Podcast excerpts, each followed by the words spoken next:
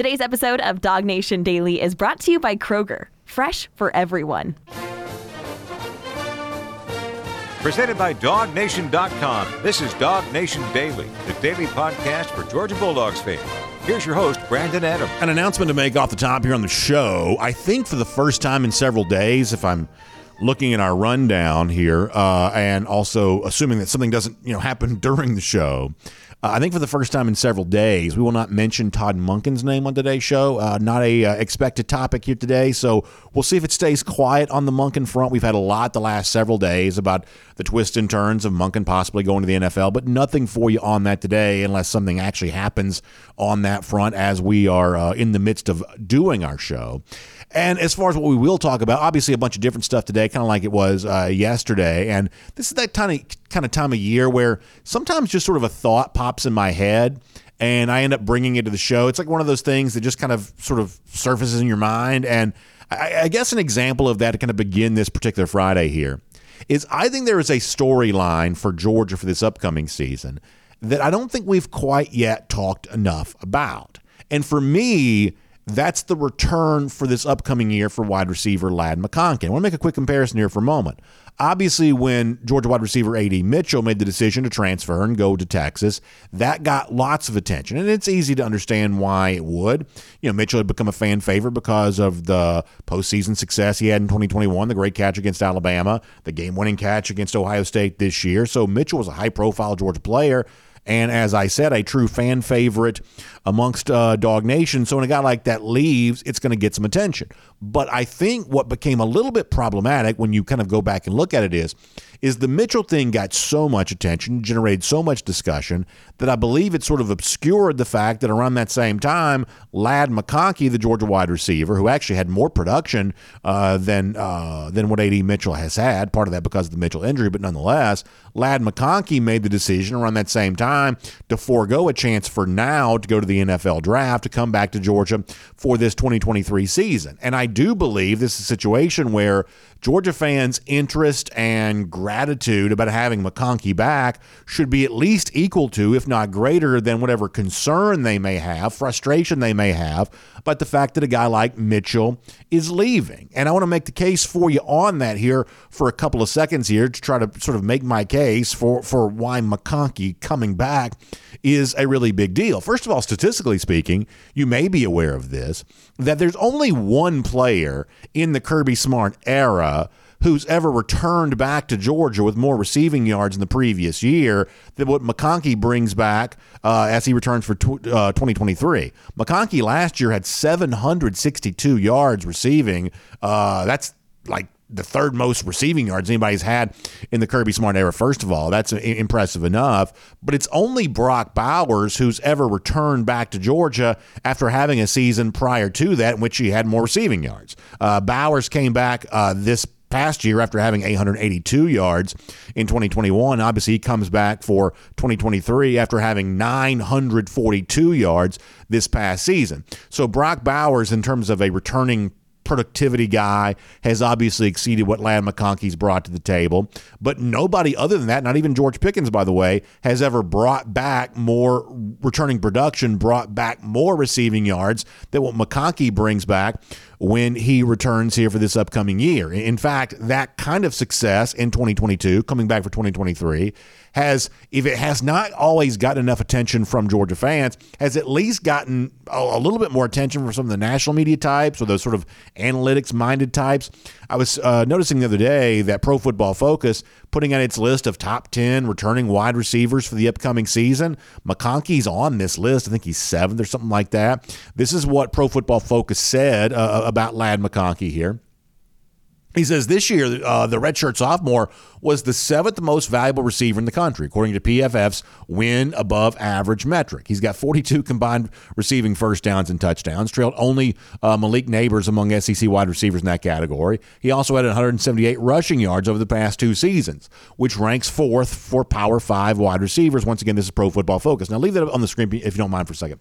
Because I'll be the first to tell you, I have no idea what wins above average metric is. I don't have any idea what that is or what that means. That's probably beyond my ability to explain. But what's not beyond my ability to explain is 42 catches that were either touchdowns or first downs. A guy that moves the chains or rings the scoreboard for you, that's a pretty big deal. And McConkey did that a total of 42 times a year ago. You better believe having that coming back amongst his 762 uh, receiving yards, the fact that so many of those catches went for first downs or touchdowns, that is a very big deal. So, Pro Football Focus is not everyone's cup of tea, but that's the kind of stat that just makes sense to everybody.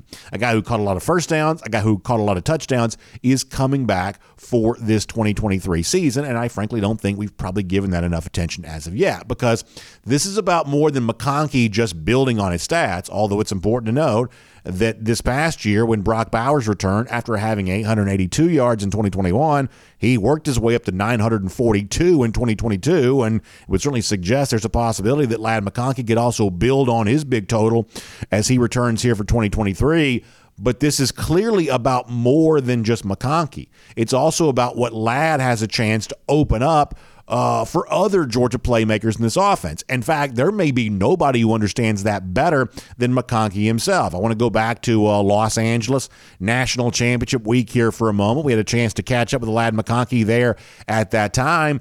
And Ladd, I think, is pretty impressed when he looks around and sees how versatile this Georgia offense can be, both this season, presumably next season there as well. He's clearly a big part of that, but he's not the only guy. And Ladd himself, uh, really among the first to say that. So to kind of punctuate all of this, this is Ladd on the Georgia offense from a few weeks ago. I feel like, um, and we have a lot of guys that can make a lot of plays, so um, it's hard to just shut one thing down because it's going to open up another. So I feel like we're versatile. Um, have a lot of guys that have played a lot of football, and I mean that definitely helps us a lot.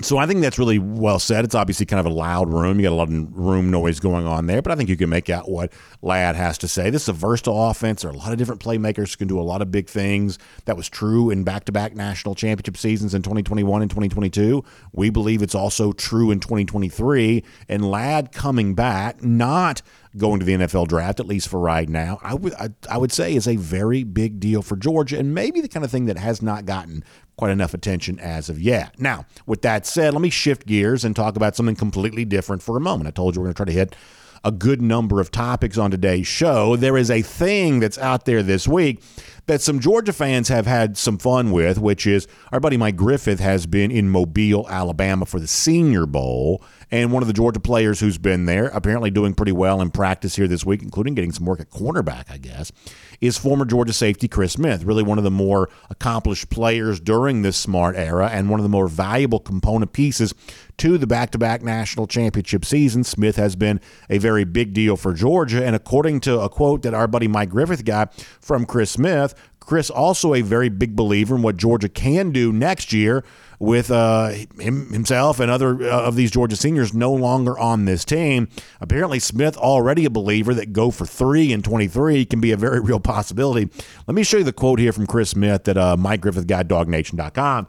He says, We definitely have the capacity to go uh, win another one. First of all, don't you love the idea that it's still we for Smith, even though he'll be watching these games from the stands or on television, but that's still his team, and he still views them as a we. He says, We definitely have the capacity to go win another one. It's definitely legit. He says, We've got all the talent in the world to be able to do that. Once again, that's former Georgia safety Christopher Smith at the uh, Senior Bowl here this week, touting Georgia all ready to go for three in 23. Now, let me tell you what I think is fun about this here for a moment. The fact that this is not some sort of Johnny come lately take for Smith. Like, this is not just something he's saying to a reporter while at the Senior Bowl. Apparently, this was already on Christopher Smith's mind in LA in the immediate aftermath of the national championship. He was apparently already talking about the notion that uh, Georgia would go win another national championship next year without him playing in the game. And the way we know this is because Kirby Smart himself was saying that in the locker room going back after that 65 to 7 win against TCU. I've played this audio for you before. It's kind of like that sort of captured locker room speech that some of these inside shows and things like that uh, uh, broadcast here. But what Smith said in the Senior Bowl this week about Georgia winning one again. He already told Kirby Smart that on the field in Los Angeles. Smart himself said so. So let's relive Kirby Smart's comments as a way of uh, accentuating that. I want to say a special thanks to our seniors. Let's give them three. I don't know that I've been around a group like that. I, I don't even know the records you have. Winning this group, two national championships, you played through a COVID year, you didn't get extra games. I don't know. I don't know that anybody can break their record except the next group of seniors. You understand what I'm saying? Chris Smith came to me on stage and said, Coach, you got to win it next year without us. Don't you love that? I mean, like they're on the stage celebrating this national championship, and and like this is the one that Chris Smith not only contributed to. Smith may have been among the most important contributors to this national championship, and yet on the stage, confetti raining down. Um, you know, all the fireworks going off, things like that. It's pouring down rain outside, and rain's creeping into the building. Uh, but nonetheless, you know, this is the national championship that Chris Smith won. This is his second, by the way, which gives him a little bit of bragging rights compared to some of those great players in 2021 who obviously, you know, went on to the NFL and didn't get a chance to win that second. Like Smith's got a lot of cachet amongst this recent category of uh, of Georgia players, but instead of um, talking about himself or patting himself on the back, he's already pushing Kirby Smart on the platform, on the stage, saying, "Y'all got to come win another one of these next year without me here." And you know, Kirby Smart uses that to a challenge to those 2023 seniors. I, I think it's really fun. It just sort of speaks to the program culture that's at place at Georgia right now. Obviously, there is something to be said about enjoying the moment that you're in, as Kirby has said for years. Be where your feet are. Uh, take that time to celebrate and appreciate all that. But a guy like Chris Smith also, you know, keeping that competitive edge going and saying, "Hey, next year we're not going to be here, but y'all better still win that national championship." I think if you're a dog fan, that's kind of a fun thing to consider. Smith has been a great leader for UGA, and as he kind of moves past his playing eligibility here, it sounds like he's going to be a big fan of these dogs for a long time to come as well. My name's Brandon Adams, and this is Dog Nation Daily with a daily podcast for Georgia Bulldogs fans. We are presented by Kroger and happy to have you with us. A little bit of a look back there on Go for Two and 22 and the fun of all of that and the great players like Chris Smith and Ladd McConkey who made all that possible. Really a fun conversation to be able to have here on a Friday. We are lucky to be able to do it. And of course, for however you join us, we're just grateful that you do. 945, first and 15, dawgnation.com, Dog Nation app. 10 a.m. after that, Facebook, YouTube, Twitter, Twitch, on the radio at noon on Athens Sports Radio 960 Ref and SA Podcast, Apple, Spotify, all kinds of great podcast platforms. Uh, that we're also able to broadcast this show on. We just appreciate you using one of them, picking one of them, making that your home, and being a part of what we do here on Dog Nation Daily, presented by Kroger. And speaking of Kroger, man, so happy to have uh, them with us and so excited about the big game coming up next Sunday. And of course, Kroger doing everything it can to get you stocked up for all of that. Uh, I'm talking about a winning snack on savings for the big game fixes, including uh, kill. It's a hard word for me to say. Kielbasa, the, the sausages, the kielbasas. You can get kielbasas and ribs, uh, home chef chicken wings, and of course, beer, wine, everything else you need for the uh, big game next Sunday. Kroger already a great place to go to get stocked up on that. In fact, you can find out more kroger.com slash football. That's kroger.com slash football. Get some kielbasa in your life. Uh, I believe I pronounced it correctly that time. Uh, kroger.com slash football for a lot more on that. By the way, speaking of Kroger, we'll give you an update on something we announced yesterday on the show. We'll do that here coming up in a couple of minutes' time there as well. And we'll also hear from Jeff Sentell, talk some UGA football recruiting with him. Prior to that, let's go around the doghouse. In fact, Let's use this as a way of kind of setting the stage for the uh, Jeff Sentell conversation here in a moment. Jeff has been in Arizona this week. He's back home now. But one of the guys he got a chance to spend some time with was the five star tight end Deuce Robinson, who did not make an official announcement on Wednesday about his college choice, but it certainly seems like as Robinson continues those deliberations with his family, it certainly seems like Georgia remains in a pretty good place for his services here. I'll remind you of something we played on the show uh, a couple of weeks ago. Again, it's been at least a few days. Honestly, the the time kind of runs together. I, I forget how long ago we played this, but uh, some show in the in the recent past we played a clip of Kirby Smart being interviewed on the Ernie Johnson Jr. podcast with Charles Barkley, and they had kind of a you know kind of a long-standing bet going on. He and uh, Ernie and Shaq and all that. Well, Kirby goes on this podcast. They're talking about a number of different things, and one of the things that comes up is the fact that Kirby's now been around long enough that guys maybe he was coaching at the beginning of his coaching career when Smart was very young all of a sudden they've got you know sons who are now in the the the mix to be recruited by George as well, including the guy we've been talking about a lot lately, uh, Deuce Robinson. I played this for you before, but it sets us up for something today. Let me let you hear Kirby with EJ and uh, Chuck here one more time about the close tie that Kirby has with the Robinson family. Here is Kirby from that podcast interview. Dominic Robinson, a, a, guy that I coached at FSU, his son is one of the number one tight ends in the country and great baseball player, and we're recruiting them. When you come across these guys you coached early in your career, it, it's pretty cool, especially, you know, being 40, 46, 47 years old. Well, first of all, I don't think you need any more tight ends. I think you're good. Okay. I think you're good on the tight end front. So there are two things that I love about that clip. First of all, at the end, it's hilarious to hear Charles Barkley say, "Hey, no more tight ends." Darnell Washington and Brock Bowers and all these guys, no more tight ends at Georgia. Now, I'm guessing that Charles Barkley doesn't even realize there's a guy like Oscar Delp on the way, and guys like Pearce Spurlin and and Lawson Luckie already kind of in the mix here for 2023. Uh, Barkley may be uh, fatigued from all the great tight ends that Georgia has. Barkley, of course, being an Auburn grad. Uh, but I, he may not even be aware of how many other tight ends are actually on the way there at UGA, courtesy of Todd Hartley. So that's really fun. The other thing is is that Kirby Smart does have to drop it in. You notice this in the conversation about oh I've been around long enough now that you know guys that I coach they've got sons who are coming through. But Smart wants to make it very clear to you, and you hear this in the clip. I'm only 46, 47 years old. So it's one of those things of, hey, I've been around for a while now, but just keep this in mind. I'm still in my 40s. You know, I'm still kind of, you know, on the sort of back end of my mid 40s here. So let's not go crazy about the fact that I'm older than I am. So I think it's kind of a nice thing uh, that, that Kirby Smart kind of reminds you of that, which I think is a, a little bit funny. But I play the clip, though, really because of something that Kirby was talking about, Dominic Robinson, the father of Deuce Robinson. According to a story that Jeff Sentell had last night at DawgNation.com, this tie that Kirby says he has with the Robinson family, Robinson himself says, Mr. Robinson in this case, says that is very real, something that that that is a big deal. In fact, he thinks it's a bigger deal than some folks even kind of realize. Let me read you this quote from the story that Jeff Sentell had with Robinson's father, DawgNation.com. Dominic Robinson telling Jeff, I think it's underrated. I've been interested in why it hasn't been talked about more. Kirby was my first college coach. And in the midst of that uh, interview uh, that Jeff did with uh, Dominic Robinson, Deuce Robinson's father, he talked in more detail about just how close that bond between the two really was. But I wanted to just kind of pull that small part of it out there that Robinson says that actually has not yet gotten enough attention. The fact that that that Dominic and Kirby have known each other for a very long time, and as Deuce Robinson continues to make that deliberation about exactly what it is uh, that he wants to do with his future, apparently it's going to weigh heavy on their mind the fact that they have known and trusted Kirby for a very long time here. So, very interesting stuff from a story that you ought to read there at dawgnation.com. Deuce Robinson did not make an announcement this week, but every indication that you get is, is that Georgia remains a pretty big part of his recruitment. We'll talk to Jeff about that more coming up in just a moment. Let me squeeze this in, though, before we bring on Jeff today. I told you, our friends at uh, Kroger what a fun thing they've decided to do. And this is one of the reasons why we love partnering with the Kroger's is because when they hear about good stuff going on at Dog Nation, they just always want to be a part of it. And we told you yesterday that Kroger's going to give away a trip on the Dog Nation cruise this April. You know, with our friends at Royal Caribbean, we're going out of Port Canaveral. We're going to Perfect Day, Coco Cay. We're going to Nassau in the Bahamas. We're, we're, we're doing all of that April 24th through the 28th.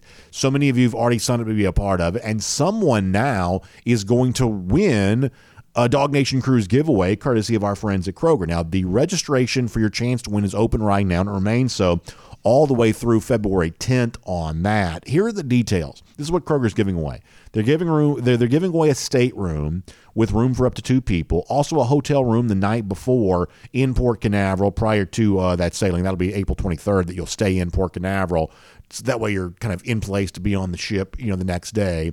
We always kind of recommend that. Gas card, onboard credits there as well. So all you got to do is go to dawgnation.com. And it's amazing. Our good friend Casey, who works with us, she's actually set this up so you can actually register for your chance to win right there through the website at dawgnation.com. It's very, very simple. It's kind of like one click and you got it.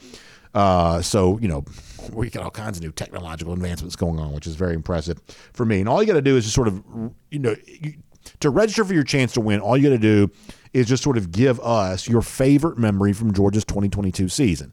And of everybody who submits their entry and submits, you know, their information, we're going to draw a winner at random for our uh, Dog Nation cruise here. Really, really excited about that. And a big thanks from our friends at Kroger giving uh, this away for us. So go to dawgnation.com. You can find out more about this and you can enter for your chance to win uh, right there on the website. Hope to see you with us on that Dog Nation cruise coming up this April. All right. We are going to have a really fun show. Before we're done, reason to laugh at Alabama here.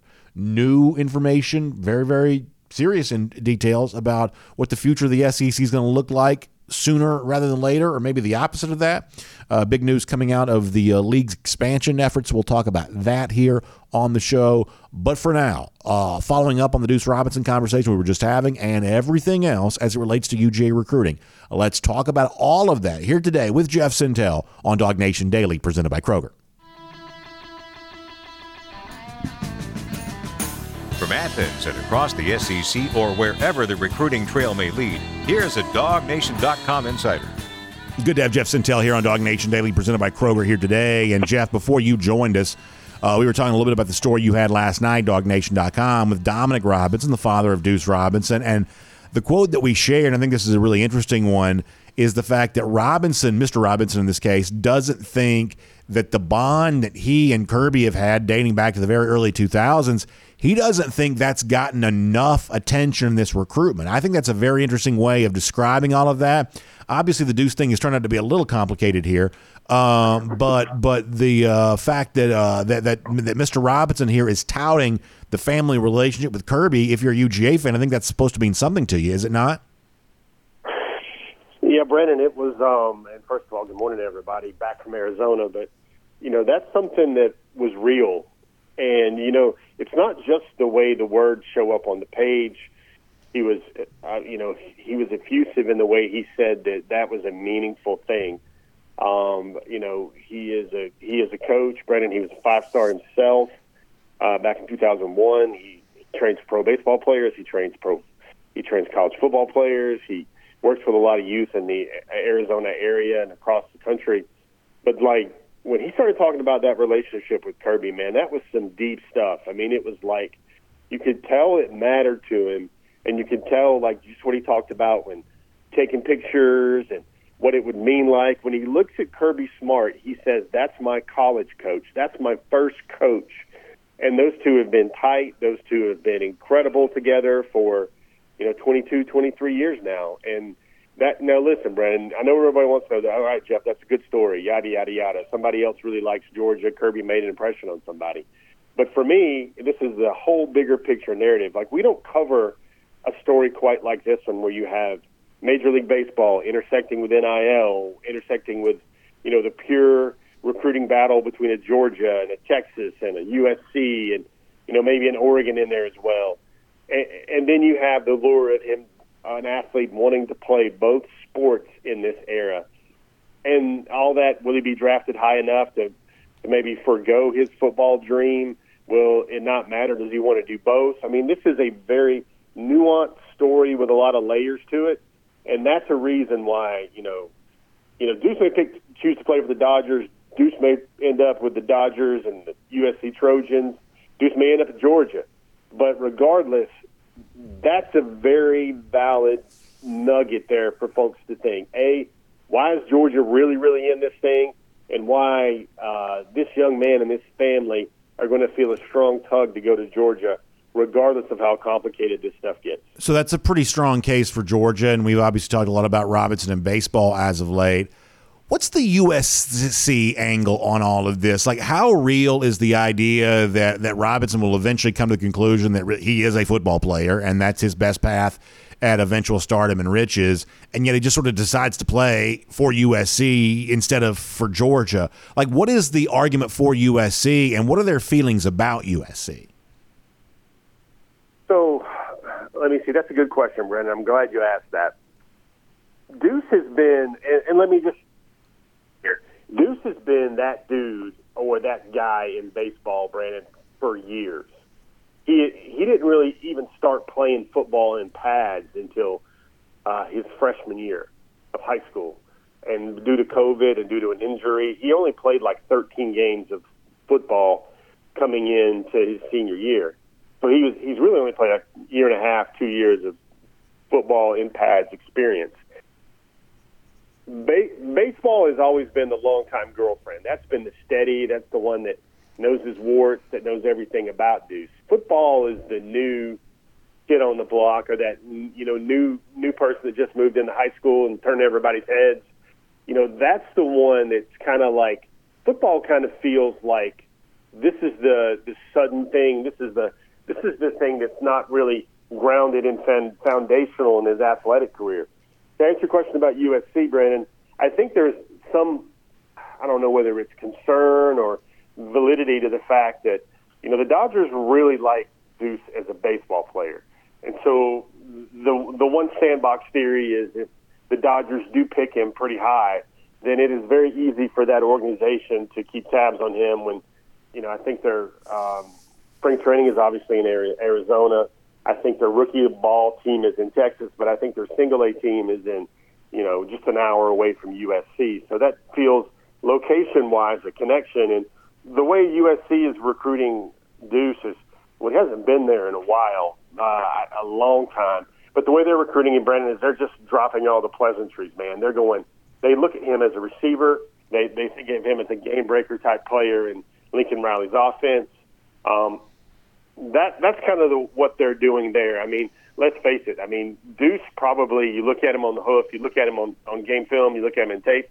He shows a lot more right now as a receiver, but almost exclusive exclusively as a receiver this past fall for his high school team um, than a pure hand in the ground tight end. Really not done that. That that that scouting step or the next level of his advancement at that position is going to be huge in college, kind of like Pierce Sperling the third. Really strong athlete, great ball skills, great size, great frame, but never really, you know, used to blocking guys and being an inline blocker and being that the type of tight end all around that Georgia demands out of its top tier talent that go play tight end. You know, with with Lincoln Riley and USC, I think I think mainly they see him as another game breaker receiver with that they'll flex out to receiver and do a lot of things with um, in terms of the way that school is recruiting him. Let me just say one more thing here. I want to talk about a different player here for a moment. And I mentioned this on our podcast cool down yesterday because I've tried to, you know, kind of take a little bit of a deeper dive into this. He's probably a better baseball prospect than I've given him credit for. Baseball America ranks him 123 on their top 200 prospects list. That's not nothing. I mean, it's very hard to be on a Baseball America, you know, top 200 type list. But 123rd, still not quite getting him into the draft slot he wants to be in. And there are a lot of 18 year old outfielders ranked ahead of him, and many of them are also 6'5 as well. So, you know, there are a lot of guys from a baseball standpoint who sort of do what Robinson does, and they kind of do it on a more full time basis than what Robinson does it. So, on the one hand, he is a better baseball prospect than I've given him credit for. And, you know, on the other hand, he's probably still not actually the kind of baseball prospect that really moves the needle come, you know, this summer in the Major League Baseball draft. So understanding all of that, you know, where does that leave us in terms of how baseball really impacts his future? Yeah, that's a good point. So um, I think the thing you got to compare Deuce to is, and let's first off drop the clarifier that it only takes one team. But uh, as I wrote uh, in the most recent Deuce Robinson story on our site, which we posted last night in the air at about 40,000 feet, um, you have a situation here where, Brennan, the first three rounds of the of the MLB draft, the, there's a certain pool of I think upwards of three to four million dollars that that are attached to those players that go in the first three rounds the way the, a lot of major league organizations look at it, and I've had a lot of scouts and a lot of um, agents kind of tailor my thinking on that, or just really dial in what to look at there. Brandon, those got to be can't miss guys. Those got to be guys that are clean prospects. You know, are going to contribute. You're going to the pick is going to be in. The pick is going to get made. He's going to sign. You know, he is going to go to play for your team and help your ball club. Um, those those guys kind of got to be labeled under that can't can't miss angle.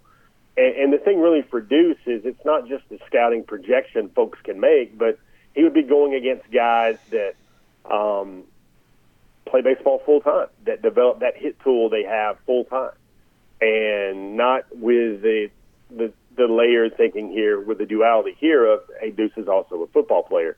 You know, a lot of things I learned a lot of things in Arizona this week. One of the things I learned is I don't really think it makes sense for Deuce to play college baseball because that's going to get really bumpy with spring practice and college football. And, you know, the, the way his dream, and it is a dream, Brandon. And it you, you you're around it a little bit more, and it doesn't seem as far fetched as it does in print, or just talking about it around the water cooler. The reason why I say that is because when you somebody just says, "Hey, this guy's going to try and play pro football and pro baseball at the same time," and people go, "Wow, who's done that?" Bo Jackson, Deion Sanders, Brian Jordan, you know, Kyler Murray a little bit. You know, lot, there haven't been a lot of success stories recently, and people are going to be like, "Good luck with that." That never happens. Well, here's also what never happens. Deuce, Deuce's father is an elite trainer for football players and baseball players. He played both at Florida State. He played sometime in the NFL as a receiver and a punt returner for the Rams but all of his life he's been around elite athletes. Like he's been to national championship games. I think he was in his mom and mother's belly uh, for a national championship game. I think between Oklahoma uh, one year, Oklahoma was in it. Uh, it, it it's just and, and then like coming up through the ranks around elite pro baseball and travel teams.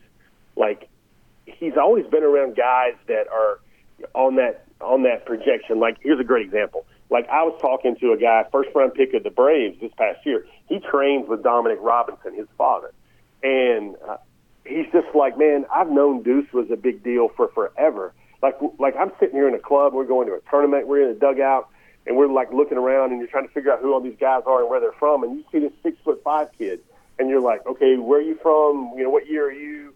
And he's like, no, man, uh, the, the coach is my dad. And he's like, what? He's like, yeah. He's like, I'm, I'm 14. He's like, he, he looked like a guy that was on that, a peer to an uh, MLB first rounder from the Braves. Uh, and even though he was considerably younger than him, like the skills are there, they're just not developed, Brandon. And maybe the best, the best window I can give you of insight here is, is that imagine you're looking at a Hudl film of a five-star prospect, and the thing is only two minutes long that's kind of what pro baseball talent evaluators and cross checkers and scouts tell me about Deuce is they just haven't seen him enough to know exactly what's there.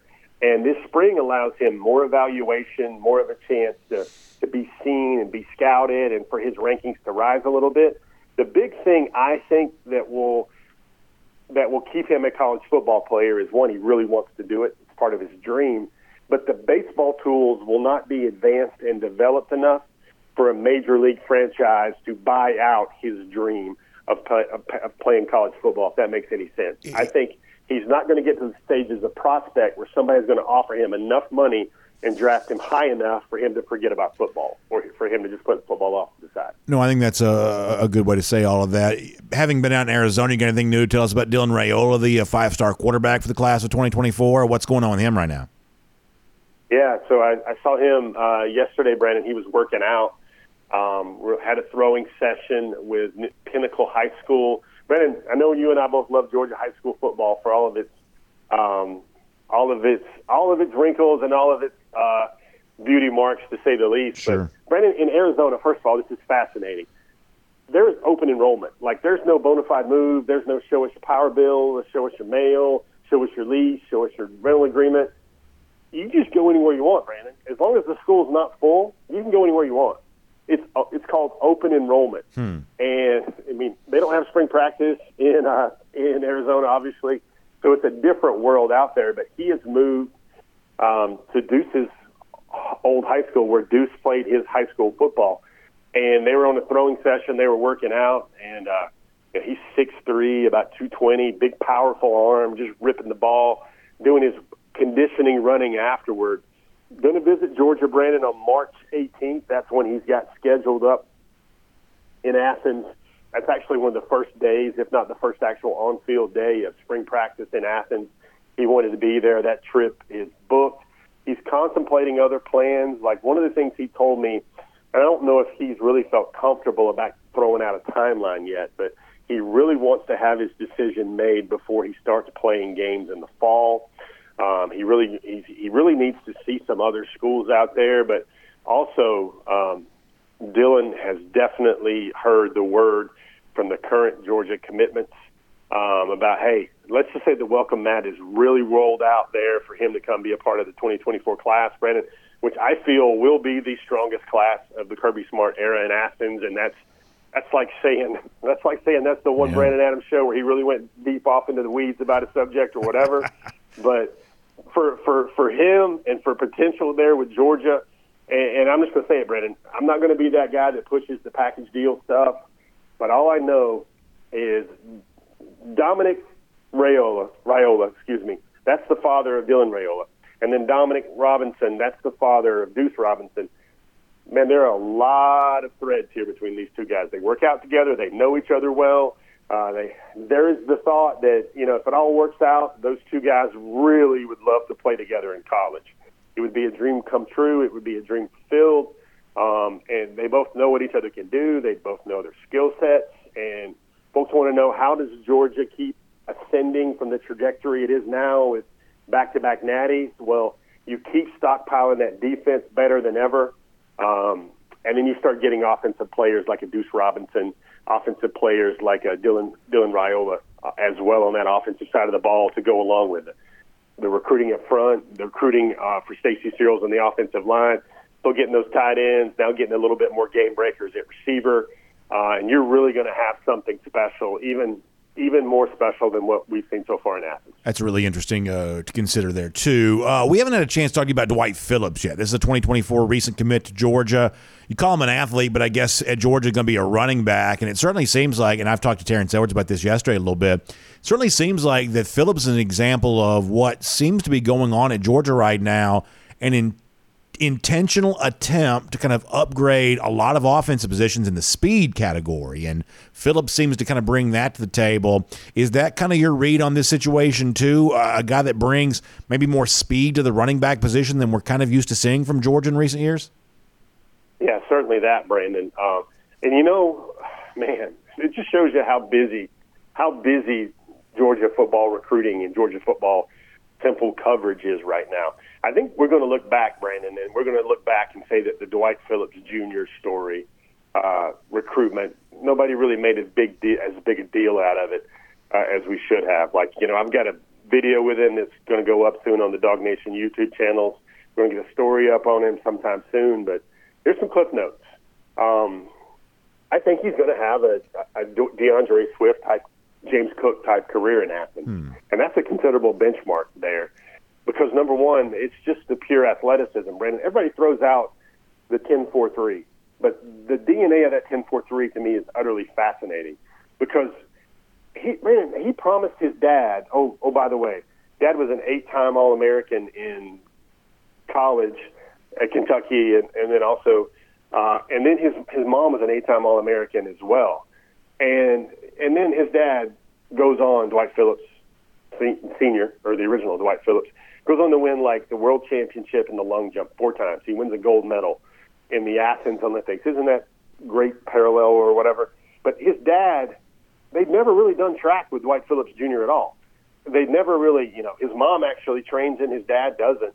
And uh, he, he literally promised his dad, here's dad made him promise him, you're going to give me five races, five races this past spring. And that was his first really first really experience at all with running track, man. And he runs like a 10-4, a 10-4, a 10-4, and a 10-4-3. These are all laser 10-4s in those five meets. And he goes 10-4-3 in the 7A Georgia State Championships and wins the state championship. They think a 10-1 is possible.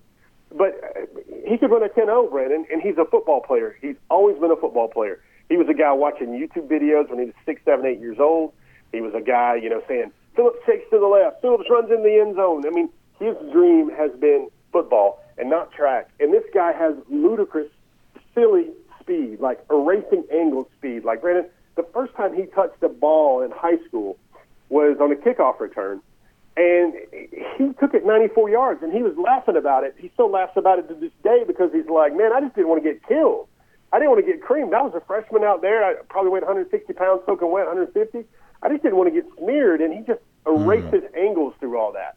Um, and he's a guy. He's about 175 right now. Brandon Georgia wants to get him to about 185, 190 when he gets to campus. But this is a guy that is game breaker, electric, and I pity the defensive coordinator that has to deal with whatever Georgia has at tight end and all these new game breakers at receiver and the quarterback. And you're like, well, we only got one dude to really worry about the kid that's probably running a 4.25 by then. He's got a legitimate verified 4.28 time in the 40, Brandon, and he's a number four running back in the country. And I mean, it's one of those hoorahs for Georgia football recruiting that I don't even think a guy like myself or yourself have really trumpeted as much as maybe it deserves. That's exactly right. And speaking of 2024 commits, you and I talked the other, day on video about Ellis Robinson. So I'm not going to rehash a lot of that other than to kind of echo something you said before. To me, getting a five star cornerback on National Signing Day for the 2023 class, looking ahead to the 2024 cycle, the Robinson announcement for me is as much an indication as anything is that, you know, Georgia really may be firing at a different level in recruiting for this 2024 class we've seen in the past. And I say that knowing full well how good some of these Georgia recruiting classes have been. But 2024, I mean, it looks like the possibility of breaking a lot of barriers and and bringing in a lot of big names, whether it be in-state guys or national guys, top flight quarterback like Raiola. I mean, you see a lot of momentum in place here, and the, and that's what the Ellis Robinson thing for me meant on Wednesday is that Georgia is already really firing on all cylinders for this class of 2024. You know, here's funny. You, you, you, you, I'm gonna give you an Ellis Robinson update with a little bit of your insatiable appetite for Dylan Raiola. So, Dylan Raiola gets a, you know, he gets a text on National Signing Day, a couple hours after uh, Ellis Robinson makes his announcement, and Ellis texted him, and it was basically like, when, "When are you next? When are you next? You know, it's your turn." And I mean, that, that's kind of the way it is. And Brennan, you look at this 2024 class, and it defies recruiting physics. They've already got, you know, some would say Peyton Woodyard is the number one safety or the number two safety. They've already got him committed. He's a staunch advocate, ambassador. I think we used the term many, many years ago, Pied Piper, when we first started recovering Georgia recruiting to talk about a guy that's just pointing the way to other big dudes to join the class. And then they get Jalen Hayward as well. He's the number three safety in the country. Mm-hmm. And Brandon, you think that would shut the shut the barn door? That would be Katie bar the bar the door for other safeties. Brandon, there's a strong, legitimate chance that Georgia could also add KJ Bolden in this class. And people look at him as an athlete, but he could play some receiver. Probably wouldn't want to play receiver at Ohio State because they've stockpiled there as well. But you know, safeties may be a great fit there. And Brandon, there's a legitimate chance that KJ Bolden will strongly consider Georgia all the way to the end, and he won't even worry about like Woodyard's there and Hayward's there. I mean, Hayward, Jalen Hayward could become the next Javon Bullard type guy as the star position or as the nickel position in Athens. There's so much flexibility in his game to play all over the place. When I mean defying recruiting physics is like guys don't even worry about that anymore. They don't worry about who's there and you know how good the freshmen and sophomores are there. They just look at Georgia they look at Malaki Starks, they look at Jalon Walker, they look at Mykel Williams, they look at Dillon Bell, and they're like, man, if you're good enough, you'll play. It doesn't matter who's there, doesn't matter what happens. You'll play if you're good enough to be on the field. And you see this, what they're doing at every position. They are literally, literally, they're, they're literally basically locking down, and they're not they're not being very very generous with a lot of this elite talent at a lot of positions.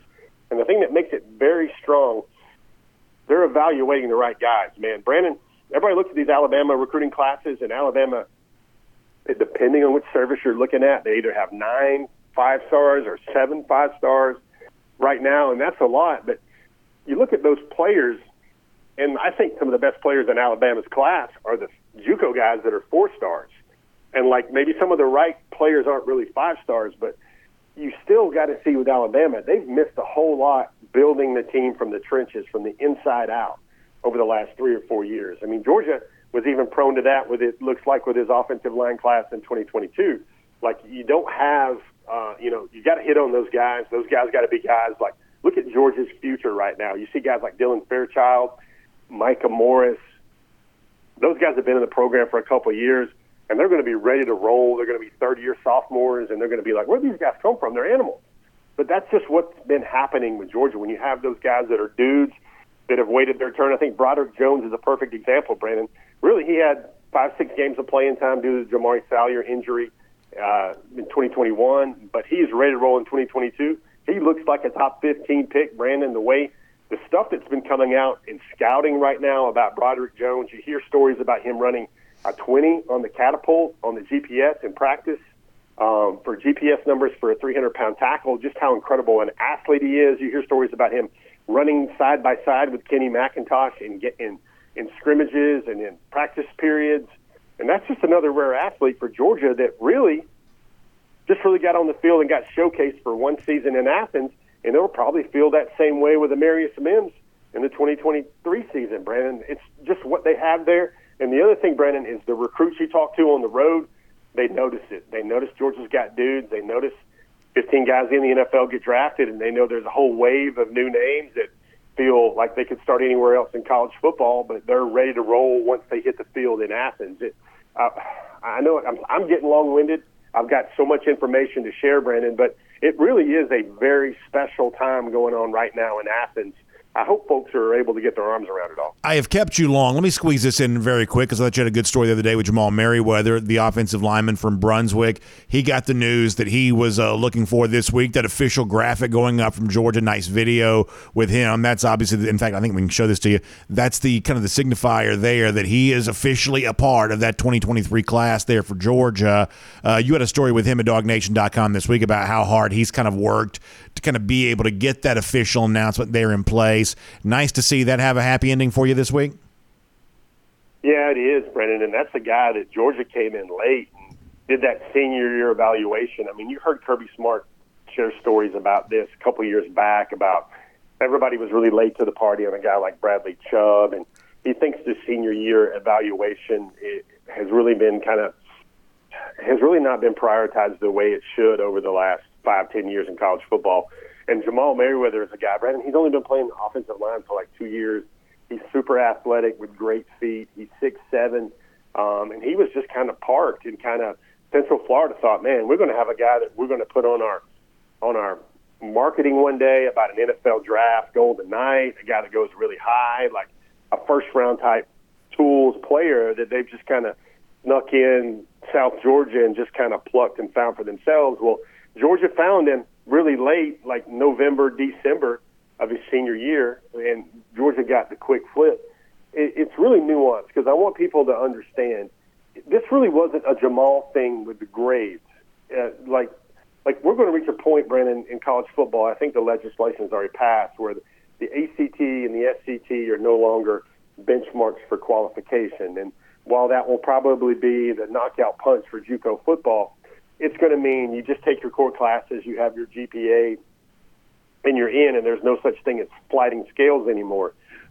but some schools, some universities, and it's weird, Brandon, some upper crust uh, coastal elite schools, um, they don't require an ACT and an SAT score as part of your admission packet. You know, when when these guys get signed scholarships with Georgia, they still have to be admitted. They have, still have to go through a a packet which includes an essay, which includes a lot of paperwork on their end.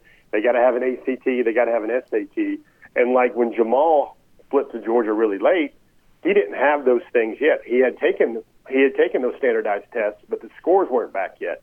So Georgia and the admissions office had to have all that stuff in. Brandon, he signed back during December, but all that information, all that paperwork was not in yet for him um, so like the university couldn't admit him, and they couldn't release his signature until obviously just yesterday.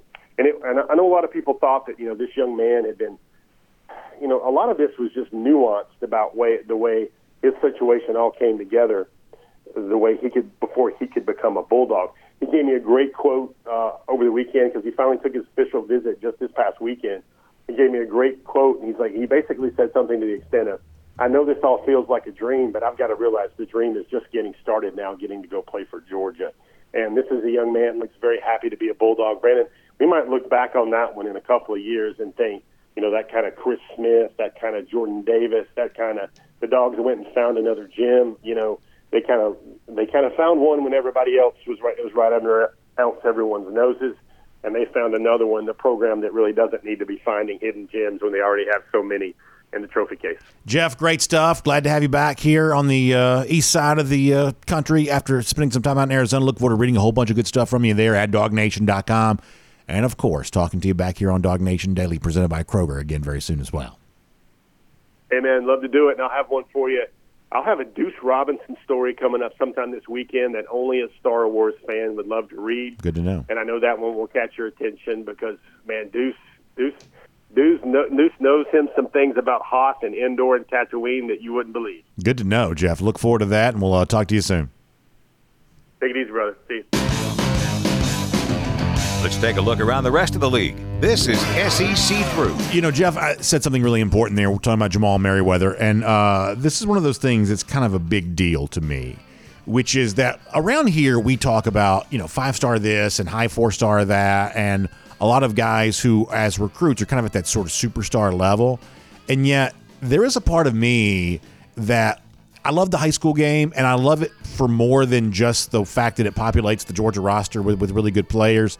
You know, Kirby Smart's one of those guys that I do think he genuinely cares about high school football. Obviously, his dad, you know, uh, was a towering figure in, in, high school football for a long time. That's a huge influence on Kirby and his coaching life, the biggest influence on, on Kirby and his coaching life. And there is something to be said for guys like Merriweather getting that big senior year, earning the attention of a place like Georgia. Yes, Jamal being here on the Georgia campus obviously helps Georgia.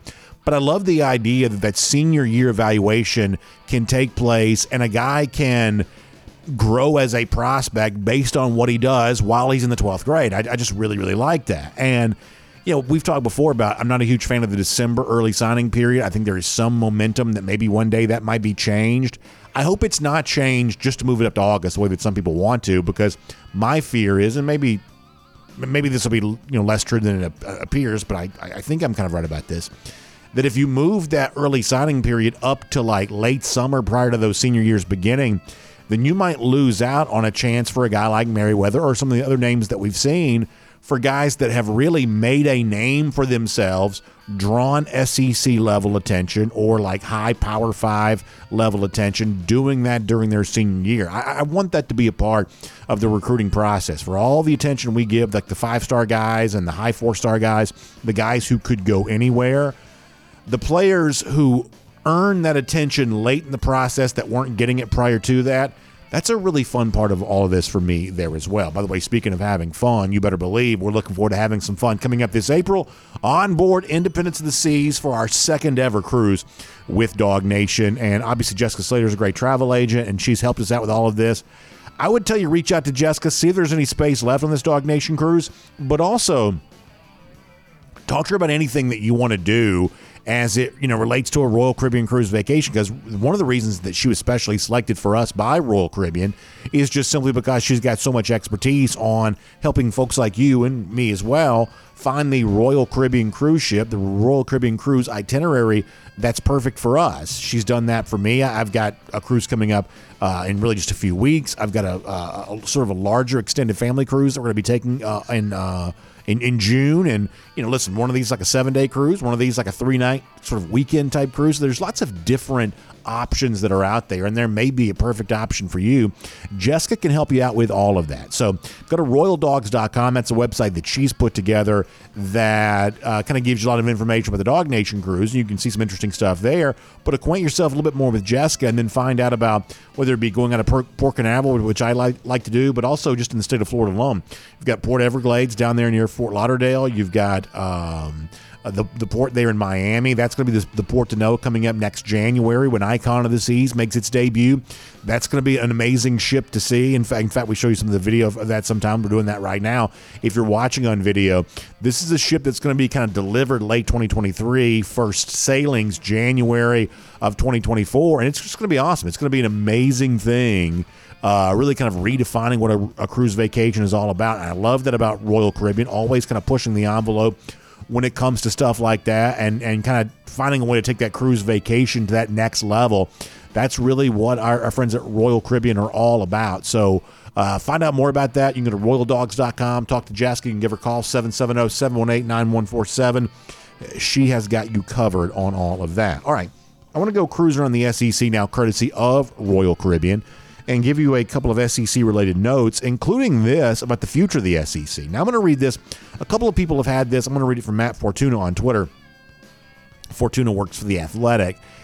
Apparently, there had been a push. I mean, we know this. There had been a push to maybe find a way to get Texas and Oklahoma into the SEC sooner than originally thought. It sounds like that's kind of stalled out here. I want to read this from Fortuna, who says After weeks of recent negotiations, the effort to get Oklahoma and Texas out of the Big 12 and into the SEC one year ahead of schedule has reached what he calls a breaking point. with talks currently stalled between the conferences, the schools, and the TV partners. Fortuna goes on to say that it appears that more and more likely that Oklahoma and Texas is not going to begin SEC play before their contractual start date of the 2025 2026 academic year. Uh, he says the Big 12's board has a pre-scheduled meeting today in Dallas. Uh, Pete Thamel, I guess, had this uh, first, so maybe I should have read his tweets, but I think he basically had the same thing that Fortuna had there. And I guess this is not a huge surprise to me from the from just the simple standpoint of while having Texas and Oklahoma in the SEC over the long haul makes the SEC more money, and the uh, TV partners are certainly happy about that. I don't know that it makes the you know league any more revenue to have this happen sooner rather than later. So the idea that the SEC was just going to sort of take the bath of bringing in Texas and Oklahoma into this league early, have them chop up the revenue pie 16 ways before the new contract kicks in. I guess I'm not super surprised there's not a huge level of appetite for that, and nor was there a big appetite on the part of ESPN to say, okay, we'll start paying the SEC more money uh, for, for the opportunity to kind of televise more of these Texas and Oklahoma games because the ESPN family of networks is already getting to televise some of those games as it is. So I guess I'm not all that surprised by the breakdown on this, just given the fact that there wasn't a huge financial motivation, it would seem, on the part of any party to uh, to make this happen sooner rather than later. However, the problem for college sports is, and this may impact fans more so than impacts like the key decision makers, you know, the the the suits types. I think if you're college football here, you got to be really, really careful that you don't make the next year or two. This is true in the SEC, but it's also true in college football at large. Got to be really careful that you don't make all of this just sort of feel very lame duckish, like we're just kind of at the end of an old era, just sort of biding our time for the start of a new era. I'll give you an example of this. So, in the Big 12 the other day released its schedule for next season. A lot of conferences kind of have a big schedule reveal, kind of like the NFL does. The Big 12 did this the other day, and all of the various Big Ten teams, I should say Big 12 teams, had their own fancy way of doing this. Some made videos, some had their own special graphics, things like that. But all Texas and Oklahoma did was just retweet the Big 12's tweet announcing the schedule. They had no fanfare related to their Big 12 schedule because, frankly, Texas and Oklahoma aren't that excited about being in the Big 12 anymore. They're about to be in the SEC. Conversely, the Big 12 is not that excited about having Texas and Oklahoma still in this league, given the fact that they're looking to move on. And obviously, they're, I'm sure, disappointed that the two flagship schools are leaving. But I would say, from, from the perspective of the Big 12, the sooner they leave, the better, just simply because we're just kind of at the end of that old era. The Big 12's bringing in new schools, and you know clearly they're just ready to kind of turn the page. And yet financially, there isn't much motivation to accelerate this process much more. And as far as like the lame duck thing goes, this is more than just the SEC and its potential expansion. It's also kind of true for the college football playoff too. Now we don't notice this here very much because Georgia's just dominating college football, and that's fun for us. But you know we're moving into the final year of the 14 playoff, and you know, there are a lot of schools that probably feel like their access to the playoff goes up once you expand to 12. So is this one of those years in which the entire sport just sort of feels like it's sort of waiting for change to occur? SEC expansion, you know, college football playoff expansion, and that this is just sort of a lost year at the end of the old way before the new way kind of kicks in. We won't notice this at Georgia because, as I said, Georgia's winning right now hand over fist, and everybody's enjoying that down here. But for the rest of college football, you sort of get the impression they're not having quite as much fun right now and waiting for all of this eventual change to take place. And at least, according to some national reporters, the uh, eventual change in the SEC, you may have to wait a little longer for that to occur. Uh, staying in the SEC here for a moment with the situation in Alabama very interesting stuff as it relates to Alabama's offensive coordinator search. It certainly appears that the most likely person to emerge as the new offensive play caller for the Crimson Tide might be Tommy Rees at Notre Dame. The Alabama plane was seen in Tuscaloosa. There's been some photographic evidence of that on social media. That Bama has gone up to talk to Rees. Notre Dame says that they will pay to keep him. And yet, ultimately, a lot of folks around South Bend seem to think that Rees could be on his way to Alabama to become Alabama offensive coordinator. Now, what's interesting about this is if they do eventually hire Rees, it sort of appears that he will be no better than third choice for this Alabama offensive coordinator job. We already know they interviewed Ryan Grubb, the Washington offensive coordinator, Grubb announced shortly after that that he was staying in Seattle. He makes a lot of money with the Huskies. Uh, 24 7 Sports, I believe, did report that Grubb got offered the Alabama job. Apparently, we're led to believe that he turned it down. Well, not only did Grubb apparently turn down this job, but also Joe Moorhead did there as well. John Talty, who covers Alabama for uh, AL.com, uh, uh, actually, Michael Casagrande had this first, I guess. But before Tommy Rees uh, uh, uh, was reached out to by Alabama, they also reached out to former Mississippi State head coach Joe Moorhead about the offensive coordinator job. Moorhead's the head coach at Akron. Now, we have seen coordinators come from the head coaching ranks in the past. That's what Dan Enos uh, did at Arkansas a couple of years ago when he left Central Michigan. Uh, we've had a couple of examples of that. Bobby Petrino uh, left Missouri State as its head coach to become uh, Texas A&M offensive coordinator here this year there as well. So it would not be unheard of for Petrino to go from head, I should say, Moorhead to go from head coach to coordinator. But apparently he didn't want to do that. Which obviously, for, if you're a Georgia fan, you kind of laugh at the idea that Alabama got turned down again. But that's not the most interesting part of this. Let me tell you what the most interesting part of this is from my perspective the pool of candidates that Alabama is looking at right now are, to my eyes, just frankly not all that impressive. You go look at Rees, the, the offense there at Notre Dame, they were somewhere in like the 40s this year in terms of points scored per game. This was not a very potent offense there in South Bend. In the case of Joe Moorhead, last time he was an offensive coordinator, this is with a with uh, uh, uh, you know Oregon. He was he was the, he was the Oregon offensive coordinator. You know, kind of brought there to upgrade an offense that had gotten pretty stale. You know, you know, pretty uh, you know, pretty boring. He was supposed to make great changes there to that offense, and he didn't really do it. Uh, Moorhead, I would not categorize as a success during his time there with the Ducks, working with Mario Cristobal, who was the head coach. Now, you maybe you blame that on Mario because moving on to Miami, his offenses have kind of struggled a little bit there as well. But in the case of Moorhead resurrecting the Oregon offense, something he was hired to do, he wasn't really able to do that. So not only is it somewhat funny that Moorhead allegedly has turned down the Alabama OC job, but when you look at Moorhead and when you look at Rees, you are not exactly looking at guys at the top of their profession. And apparently that's who Alabama's considering as its offensive coordinator right now. I told you the other day that I thought the whole Todd Grantham as defensive coordinator thing was a smokescreen because surely to goodness they had a better candidate than that.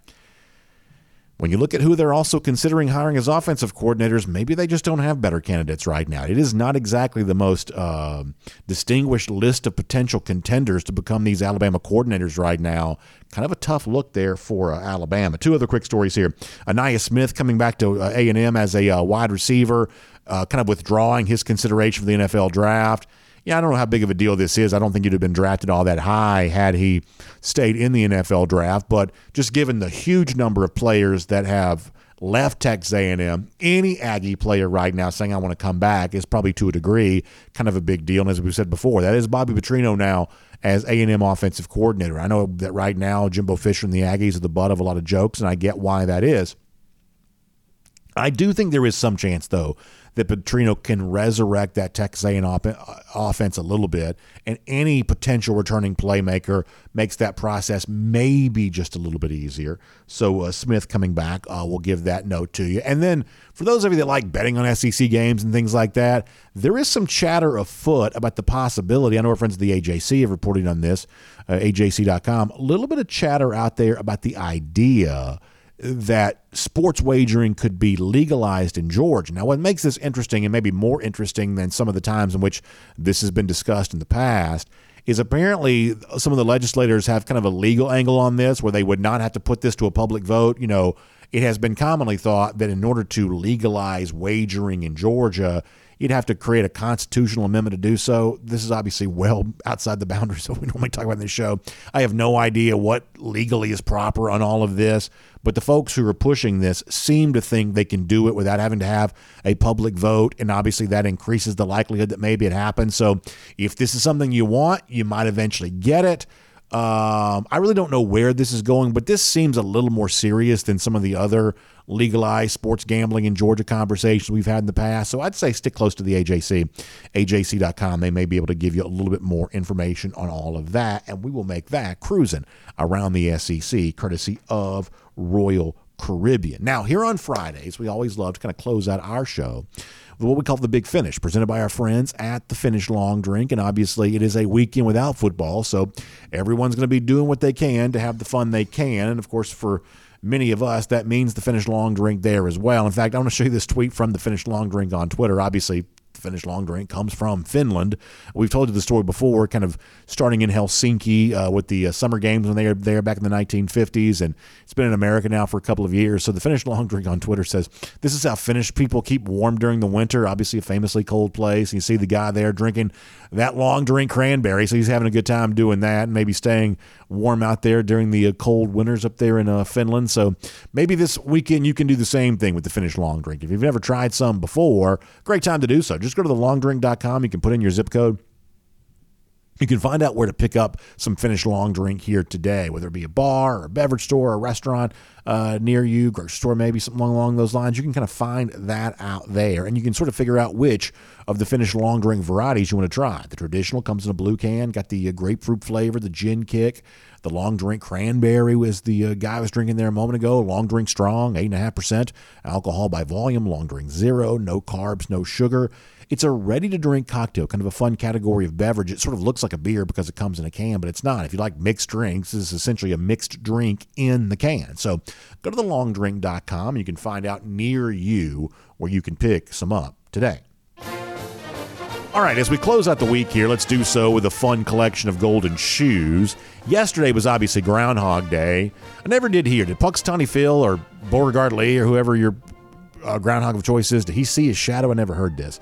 Well, Chris McGowan shared this with us, and I believe it was on our Facebook page. It was shared with me. Uh, so Chris says uh, that Kirby Smart holds his trophy aloft, and he sees his shadow which means it's going to signal another national championship for the Georgia Bulldogs. Chris, that's very funny, very well done, certainly worthy of the golden shoe there. Coming uh, a little bit of an unorthodox means for us, I, believe, via Facebook. But nonetheless, Chris, very deserving of a, of a golden shoe there. Very funny in light of Groundhog Day being yesterday. How about our next golden shoe to give out here?